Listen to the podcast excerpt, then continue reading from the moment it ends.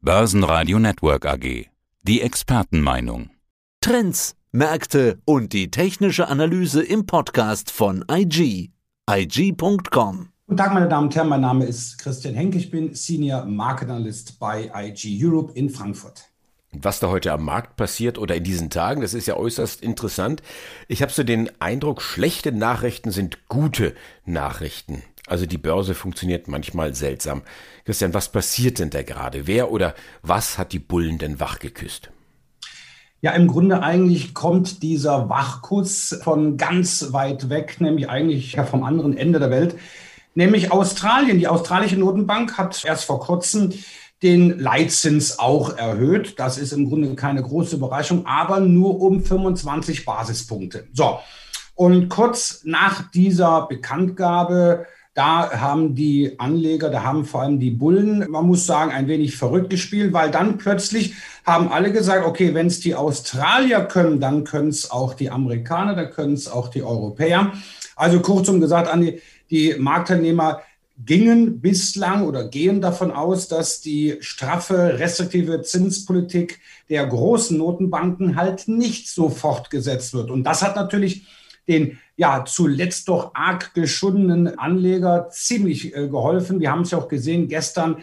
Da hatten wir schon Aktien gehabt mit 5, 6, 7 Prozent und mehr Kursplus. Also solche Tage waren in der jüngsten Vergangenheit, waren in diesem Jahr doch eher Mangelware. Ja, und das hat natürlich so den Optimismus ein wenig zurückgebracht. Ob dieser Optimismus letztendlich angebracht ist, ich nehme an, das werden wir noch jetzt im, im, im weiteren Verlauf des Gesprächs klären.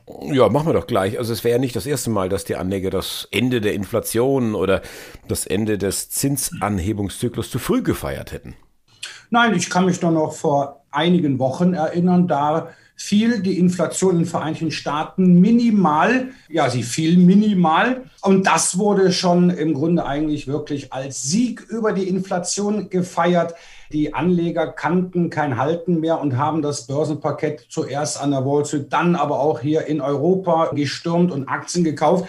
Aber letztendlich die Freude darüber währte nicht allzu lange. Wir haben es ja auch zuletzt gesehen. In den Vereinigten Staaten ist die Inflation auch wieder leicht gefallen, aber ja doch eher enttäuschend. So, und da stellt sich natürlich die Frage, die ganzen Zinserhöhungen, die wir zuletzt gesehen haben, haben die A bislang nichts bewirkt und B werden wir weiter äh, steigende Zinsen sehen. Und das heißt also auch, werden wir auf der nächsten Sitzung der amerikanischen Notenbank wieder 75 Basispunkte an Leitzinserhöhung sehen. Aktuell, und da gibt es ein sehr interessantes Werkzeug, das ist der Fed Watch Tool der CME Group, kann also jeder Zuhörer und jede Zuhörerin auch mal im Internet nachschauen. Da ist die Wahrscheinlichkeit jetzt in den letzten Tagen wieder gestiegen, dass Jerome Powell und seine Amtskollegen jetzt demnächst wieder die Zinsen erhöhen wird, nämlich um 75 Basispunkte. Weil mal ganz ehrlich, Andres, jetzt auszugehen, weil jetzt hier mal eine Notenbank ein bisschen moderater war, dass das jetzt schon das Ende des Zinserhöhungszyklus ist, ich glaube, das ist ein bisschen dünn. Ne? Wir haben in Deutschland eine Inflation von 10 Prozent. Das muss man sich mal auf der Zunge zergehen lassen. Gleichzeitig explodieren die Erzeugerpreise in Deutschland, in der Eurozone. Ja, und wir reden hier um 40, 46 Prozent. Das heißt, dass ja die Unternehmen, die Produzenten immer mehr für ihre Vorprodukte auf den Tisch legen müssen, bezahlen müssen. Und das geben die natürlich richtig an uns Verbraucher weiter. Also da fällt es schon sehr schwer, von einem Ende der Inflation zu reden. Und das, glaube ich, ist, ist, auch noch das Thema, was uns auch noch in den nächsten Wochen und Monaten äh, beschäftigen wird. Es ist ja auch immer eine Frage, was macht der Anleger, was macht der Mensch aus diesen ganzen Informationen? Also die Informationen können ja die gleiche sein, die Situationen können auch die gleiche sein. Aber die Reaktion ist dann eine andere. Und ich habe so den Eindruck, na ja, man traut sich doch wieder nach vorne, man ist zuversichtlich, aber was ist so dein Gefühl? Trägt das Börseneis? Ist die Zuversicht echt? Ist sie belastbar? Ähm, ich will mal so sagen, die äh, Börsenzuversicht ist im Grunde insofern realistisch, beziehungsweise das Eis ist ein wenig dicker geworden, weil wir Gottlob jetzt den September abgehakt haben. So, jetzt hoffen natürlich die Marktteilnehmer, dass der Oktober golden wird. Ja, also bei uns hier im tiefsten Rheinland scheint die Sonne, auch über dem äh, Frankfurter Börsenparkett. Das ist die Frage. Ich glaube, dass das Eis noch immer sehr dünn ist. Ich glaube nicht, dass die Inflation besiegt ist. Ich glaube auch nicht, dass jetzt die Federal Reserve oder die Europäische Zentralbank und wie sie alle heißen, jetzt so großartig jetzt die Zinsen erhöhen. Wir haben ja auch zuletzt doch hier auch das Desaster in Großbritannien gesehen. Die Ministerpräsident, die jetzt gerade mal seit ein paar Tagen gefühlt im Amt ist, die steht unter gehörigem Druck. Ja, das heißt also, hier sieht man auch, dass wir hier noch genügend Belastungsfaktoren haben.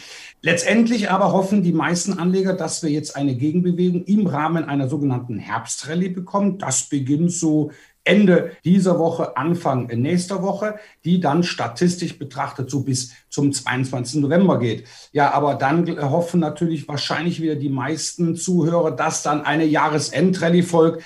Was die meisten wohl nicht vergessen dürfen, ist, wir sind in einem sogenannten Zwischenwahljahr. Ja, und das natürlich bekanntlich seit dem 1. Januar schon. Und diese Zwischenwahljahre sind nicht statistisch betrachtet nicht die besten, was wir jetzt auch zuletzt gesehen haben. Wir sehen jetzt vielleicht eine kleine Gegenbewegung, eine Erholung. Da kann es auch mal so bis 10 Prozent aufwärts gehen.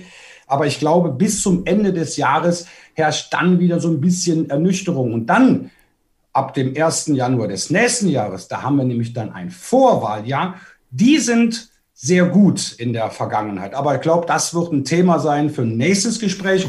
Aber wie gesagt, das ist die Hoffnung, dass die Zuversicht vielleicht nicht so richtig ein Fundament hat. Das glaube ich auch. Die Frage ist ja, wenn wir uns das heute anschauen, sind das jetzt Gewinnmitnahmen oder war jetzt der gestrige Tag nur ein Strohfeuer? Ich kann nicht so recht verstehen, warum es gestern so dermaßen aufwärts ging. Für mich war das ähm, auch ein bisschen so Wunschdenken, Wunschglauben, dass wir vielleicht nicht so stark steigende Zinsen sehen. Aber wenn wir doch alle in den Supermarkt gehen oder an die Tankstelle gehen, wir haben noch immer eine Inflation, die statistisch bei 10 Prozent liegt, gefühlt weitaus höher. Und da kommen wir mit kleinen Zinsschritten, kommen wir der Inflation nicht bei. Das heißt also, die Notenbanken müssen wohl noch, wenigstens noch bis zum Ende des Jahres, doch kräftig an der Zinsschraube drehen. Und ich überlege jetzt gerade, wo ich den nächsten Flug nach Australien herbekomme. Soll ja auch eine ganz nette Urlaubsdestination sein. Vor allen Dingen, weil wenn wir in die kalte Jahreszeit gehen, ist in Australien Frühling bis Sommer. Dankeschön für dieses Interview. Christian Henke, Kapitalmarktstratege von IG. Sehr gerne. Soweit der Podcast von IG. Analysen, die Märkte, Charts und Webinare unter IG.com. Börsenradio Network AG. Das Börsenradio für Broker.